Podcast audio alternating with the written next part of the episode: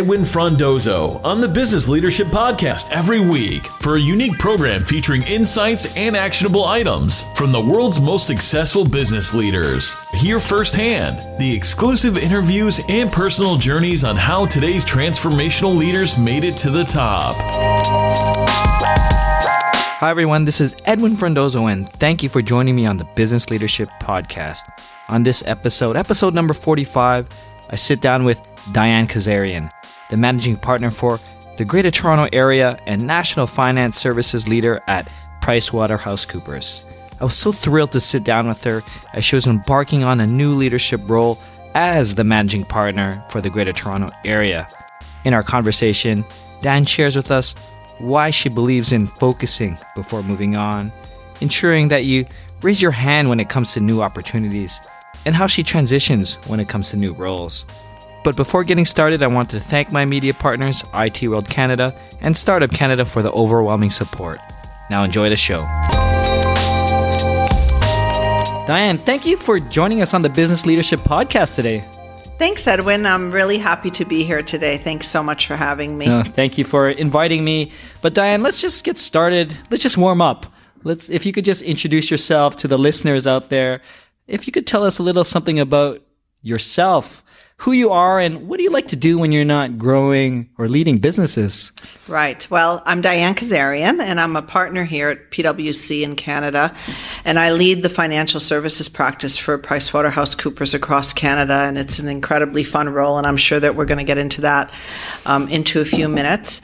I actually have an interesting background. I moved here in 1990 and I grew up in Providence, Rhode Island in a immigrant home uh, full of Armenian people, my grandparents, my mother and father, and um, I'm an only child, so grew up pretty secluded um, in that kind of environment, and I was the first person in my family who was to graduate from university, and so having goals and you know working hard was very important to me. I had a really important goal to get my first credit card in a fashion retailer nice. when I was 21 and I, love I graduated that. From school and um, I started working there uh, at another firm, actually KPMG, and had lots of wonderful experiences there. And then moved to Toronto in 1990, and just worked really hard uh, throughout uh, throughout my career here at PwC, and like to do lots of different things besides working. I have two children. I have a 24 year old daughter, Audrey, and I have a 12 year old son, Jack.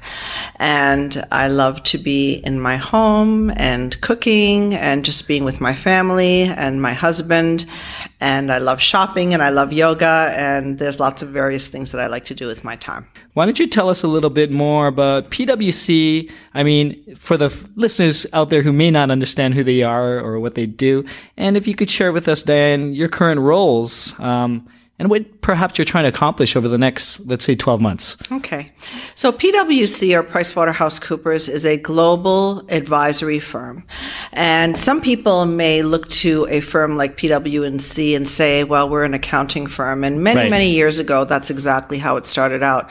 But PwC has grown to be a significant uh, business advisory firm operating in consulting, deals, assurance or auditing and tax. And within here in Canada, we have over 6,000 employees and um, we have a fabulous practice. And I currently lead the financial services practice for PwC Canada.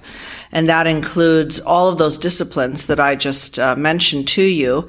And from a sector standpoint, it includes banking and capital markets, insurance, private equity, real estate, asset management, and uh, really fun practice to be in. And I've been in this role for uh, about five years now.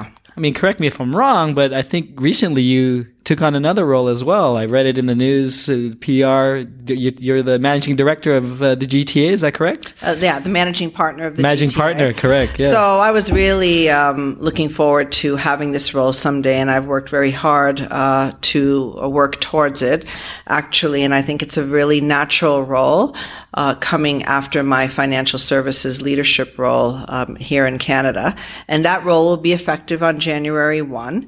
And your original question was about what do I expect to be focused on over the next 12 months. Yeah. So I'll be working in the financial services space for sure, because that is a core competency of mine. Mm-hmm. But for me, it's really getting into this new managing partner role here in the GTA, working with all of our people in the GTA. Uh, we have a significant amount of our staff, about 55% of our business of PwC in Canada is here in the wow. GTA. And it spans across all of our disciplines and it expands around all of our industries, you know, such as mining and oil and gas and utilities and retail and technology and uh, many, many more, including, of course, financial services and public sector and our private company services. So I have lots of goals relating to this new role and I'm super excited to get into it. Diane, you, you've led a successful career. I mean, you mentioned it. You started out in Rhode Island, you were at KPMG, and now you've been with PwC for a very long time. Can you share with us some key challenges, maybe opportunities that you encountered, basically that allowed you to grow as a business leader? Yeah, it's a really good question. And, um, you know, when it relates to, I'll kind of tackle the challenges first. And then in my mind, I always like to look at challenges as opportunities.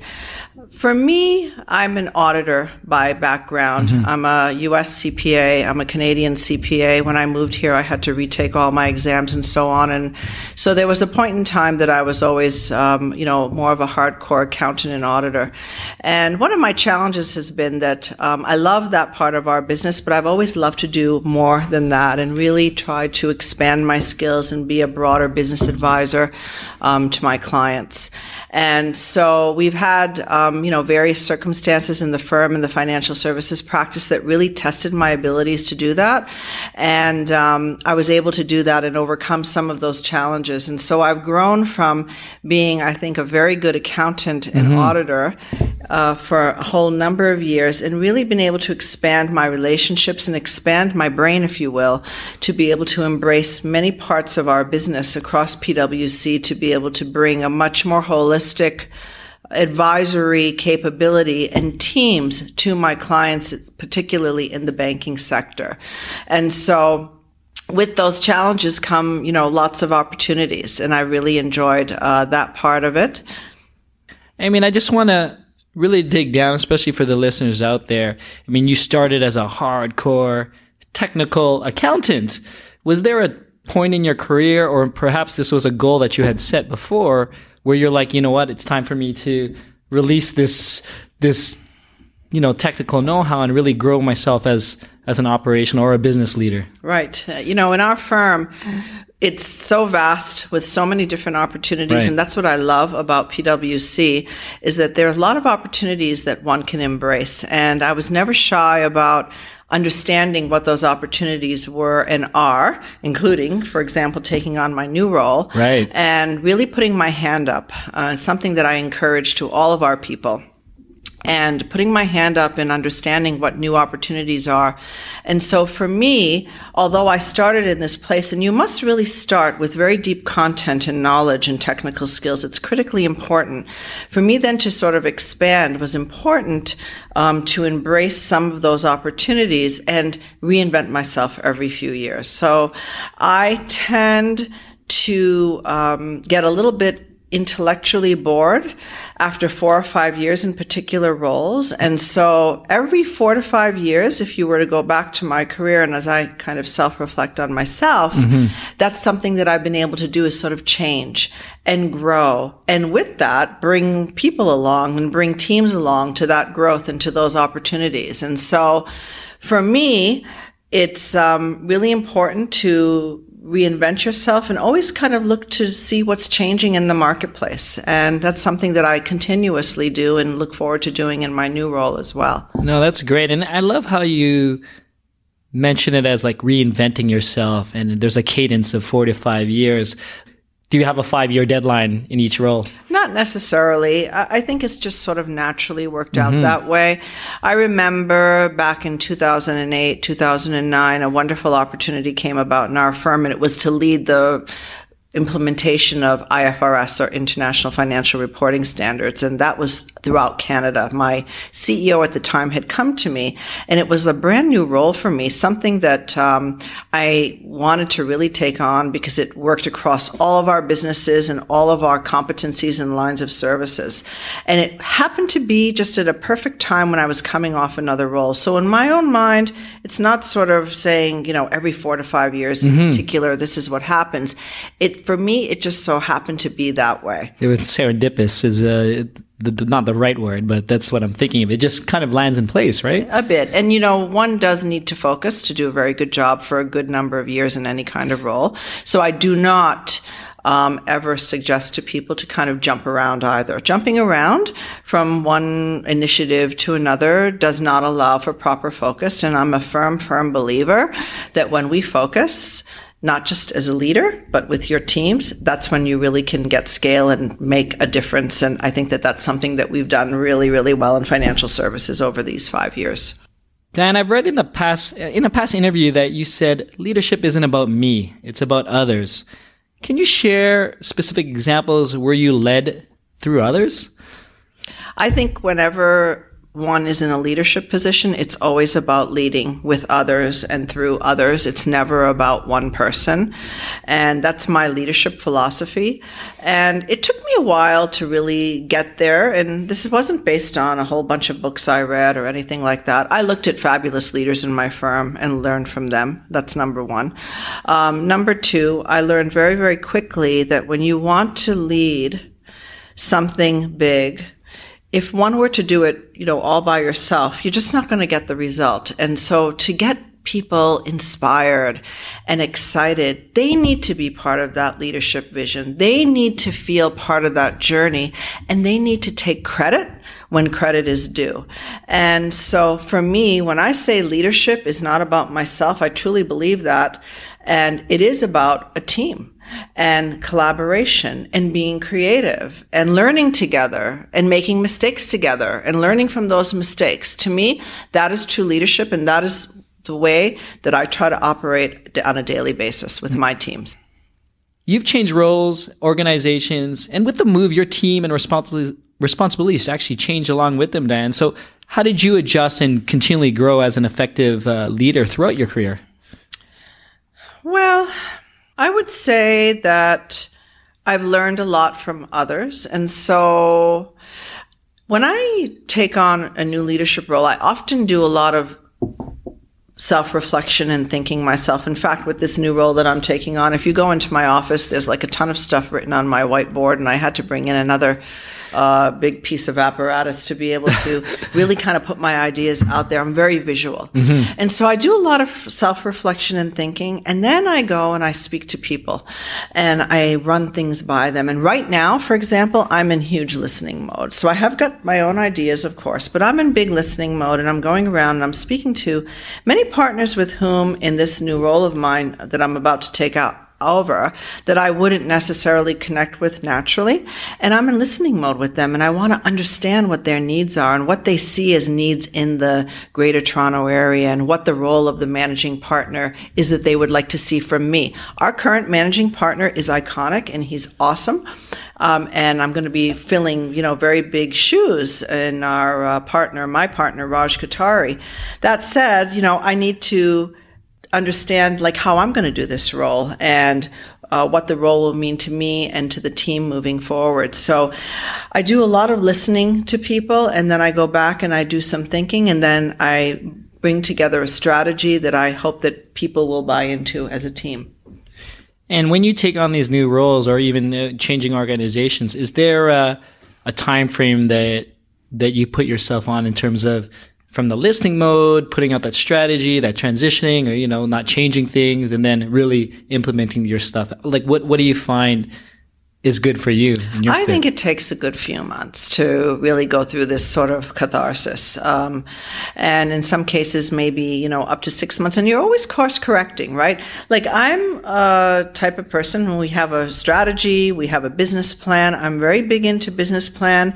I'm very big into having accountabilities and KPIs to each other as a leadership team. And so that also means that sometimes things need to change. Sometimes the business plan and the goal needs to change changed because something in the environment has changed, and we must be very um, aware of that. Well, and so I give myself and the team, you know, uh, many months to move through that, and then it's always an iterative process. And then the iterative process for you now, I mean, moving forward as as an imagining partner, would that what would that look like? I mean, is that every six months, or is that not a daily thing, but you're always listening and really trying to course correct as it comes? Well, I, I have a um, process for bringing my leadership team together. We are going to be having the first meeting in January of my team. And then I'm having an offsite meeting to take us to a place um, on February 1st. And what I always like to do is start it with a fun activity to kind of level set everybody mm-hmm. and kind of take your mind away from work and sort of level set people and then go freshly into a strategy session so that we can all create our strategy together and buy into it. And then every month sort of come together, talk about it, see how we're doing, build a good scorecard and measure ourselves to that through the end of June. And then we start a new fiscal year in July. Oh, that's great. I just want to change gears a bit, Diane. You're a champion for diversity and inclusion, and you're the co-sponsor of PwC's Canada's Women in Leadership program. You were, I mean, a recipient of the Women's Executive Network's Canada's Most Powerful Women. Can you share what you're seeing in the workplace since becoming an active leader or an advocate on these on these issues? I'm seeing a lot, a lot of change, a lot of momentum.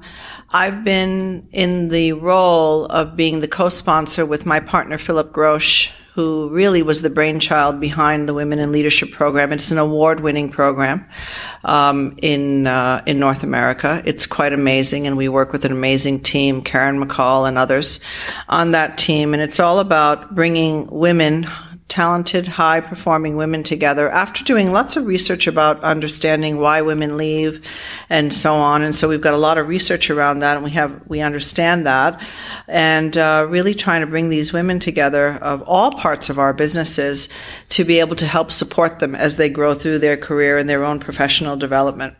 And, um, we have had this program in place for a number of years now. I think we have about 180 cohorts that have been through the program. Wow. And it's one of bringing people together in a classroom setting, but then going back and having networks and doing some lots of self reflection and thinking and so on. And the conversations that we have at that table about what it means to be a sponsor women must seek sponsors. Men generally, naturally will have sponsors. Women generally don't. But mm-hmm. just having that conversation is huge leaps and bounds. Talking about a mentor, um, putting your hand up for opportunities, putting your hand up when you feel you have some good competencies, but you may not be hundred percent ready for a role Women tend to not do that because they really want to be ready because they don't want to fail.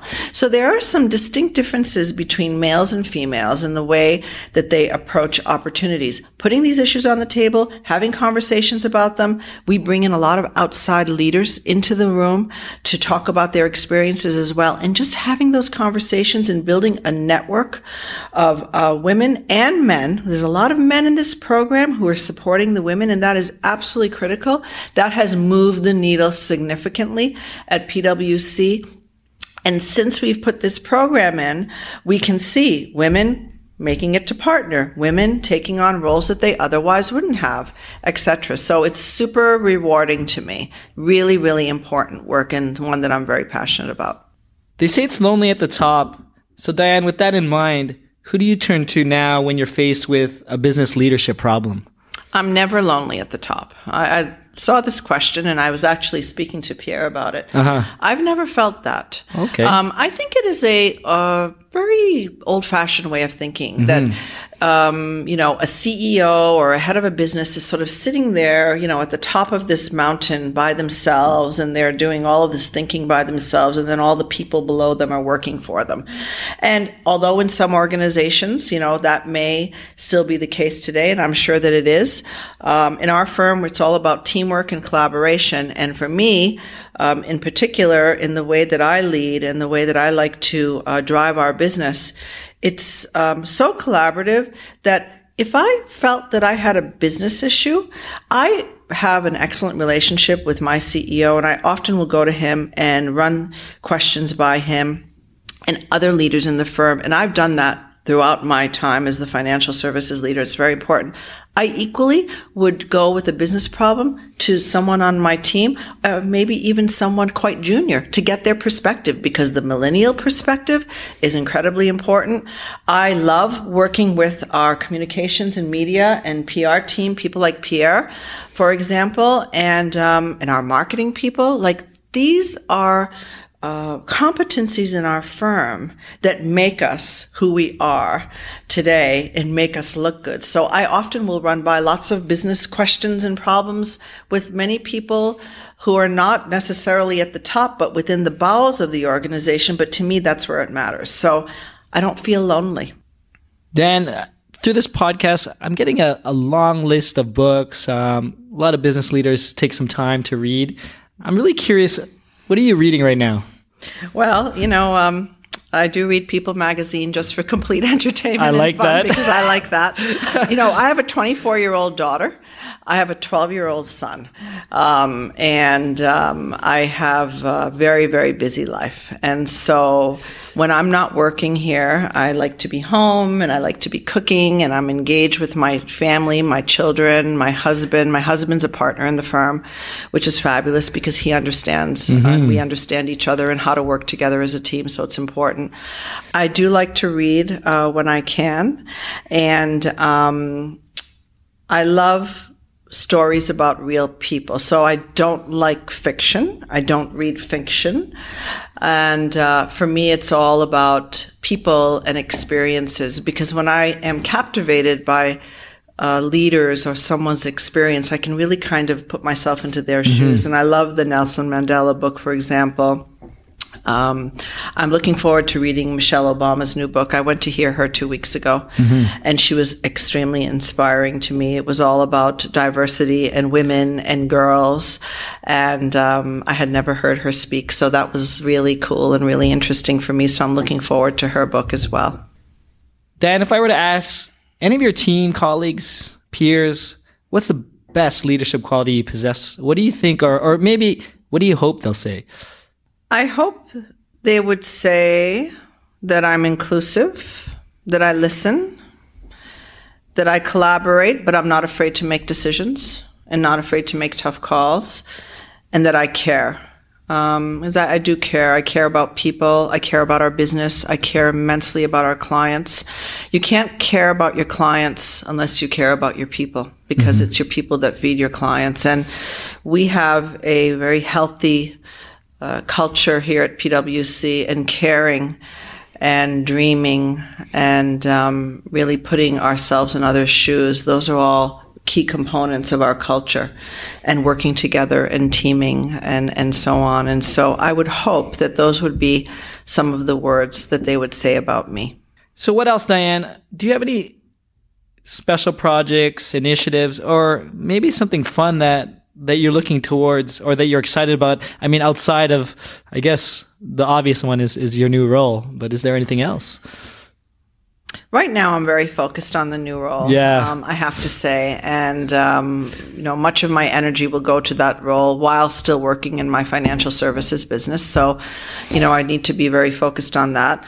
Um, I used to have a very good yoga practice, and I kind of gave it up for a while, and so I'm back into it now. and I found a new yoga instructor who's who's wonderful, and I feel that when I do yoga, it's very strengthening for the body, and it is not just sort of a relaxing yoga. It's pretty mm. rigorous, but it's also awesome for my mind. And I feel that uh, when one is very busy and leading big teams and you know leading big businesses, it's really important to be super in tune with yourself, with your mind, you know, with your body. And I'm very, very focused on that.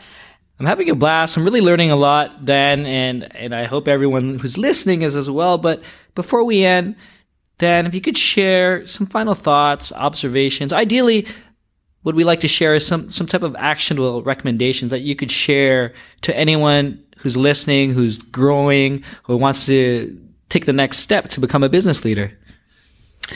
I think you need to uh, really know yourself first, and you need to do, you know, quite a bit of self discovery. And knowing yourself doesn't just stop at any given point in mm-hmm. time. You know, we're always growing. So being open to change, being open to learning, being open to really understanding who you are as a person, as a business professional, as a leader, so that you can then kind of decide where you want to go. I think that that's very important for all of us um, in business. And then um, once you have a good uh, fix on that, with your teams to be open and not be afraid to put yourself out there. You know, for me, being vulnerable a bit and showing oneself is a huge strength as opposed to always pretending that as a leader, you have to be the one that knows absolutely everything. You have to be strong at every single point um, in terms of your decision making process right. or your collaborative process. It's it's okay to be vulnerable because at the end of the day, we're humans. Um, we're complex human beings, and we have um, various personalities and emotions. And to be open to know that it takes many people um, to come together to make to build great things, to mm-hmm. build great businesses, and to really execute on business plans is a big acknowledgement for business leaders. And um, I have wonderful teams that I work with. I try to ensure that I always place people on my teams to compensate for the lack of the skills that I would have so that as one team you become very, very whole and you're really, um, embracing diversity and that diversity of thought and different skills. And so to me, that's another tip that I would give to the business leaders. And don't be afraid to make mistakes. You know, I'm very accountable to myself and my team's accountable to each other. I will not suffer fools. And if someone's negligent or they're not being honest and truthful, that's something that I would never ever uh, tolerate. But making mistakes and learning through mistakes is something that I encourage us to co- converse about. Don't come and just tell me about everything that's going well because we often learn more from the things that are not going well. And that creates an environment of safeness and inclusion and that we can talk um, openly and then move forward. So those would be some of the tips that I would have for people. I love that. Thank you for sharing those tips, Diane. So to close, can you tell us where we could find more information about you, PwC, or anything else that you'd want to share to the listeners today. Well, I'm very active on social media and I'm very into Twitter. Um, I've been learning a lot about Twitter. I've been on it a little bit over a year now. And I'm not a Facebook person. I don't do Instagram. I tend to use social media 99.9% of the time for business purposes mm-hmm. only. I'll occasionally post a picture of my children, for nice. example, or if we're at a community event, like a run that we're doing, where I'm representing the firm, I might post something fun like that with clients or with my children, my family.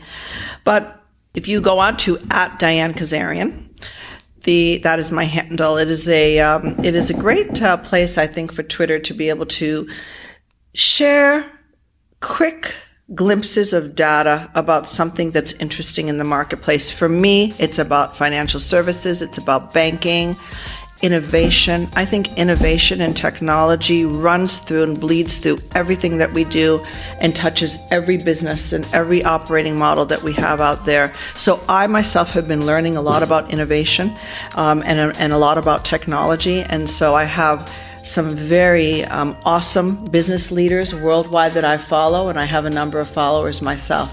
So you can learn more about me and about PwC on Twitter uh, for sure, and of course on my LinkedIn as well. Awesome, Diane. It's been such a pleasure. Thank you for joining us on the Business Leadership Podcast. Thank you for having me. It was a lot of fun. That's it, folks. Thank you for listening to episode number 45 of the Business Leadership Podcast with Diane Kazarian.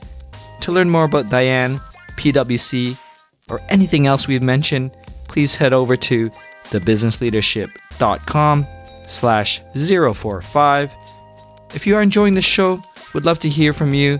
Please rate and comment on iTunes, Stitcher, or wherever you listen to your podcast. Thank you again. Edwin signing off. Thank you for listening to the Business Leadership Podcast at thebusinessleadership.com.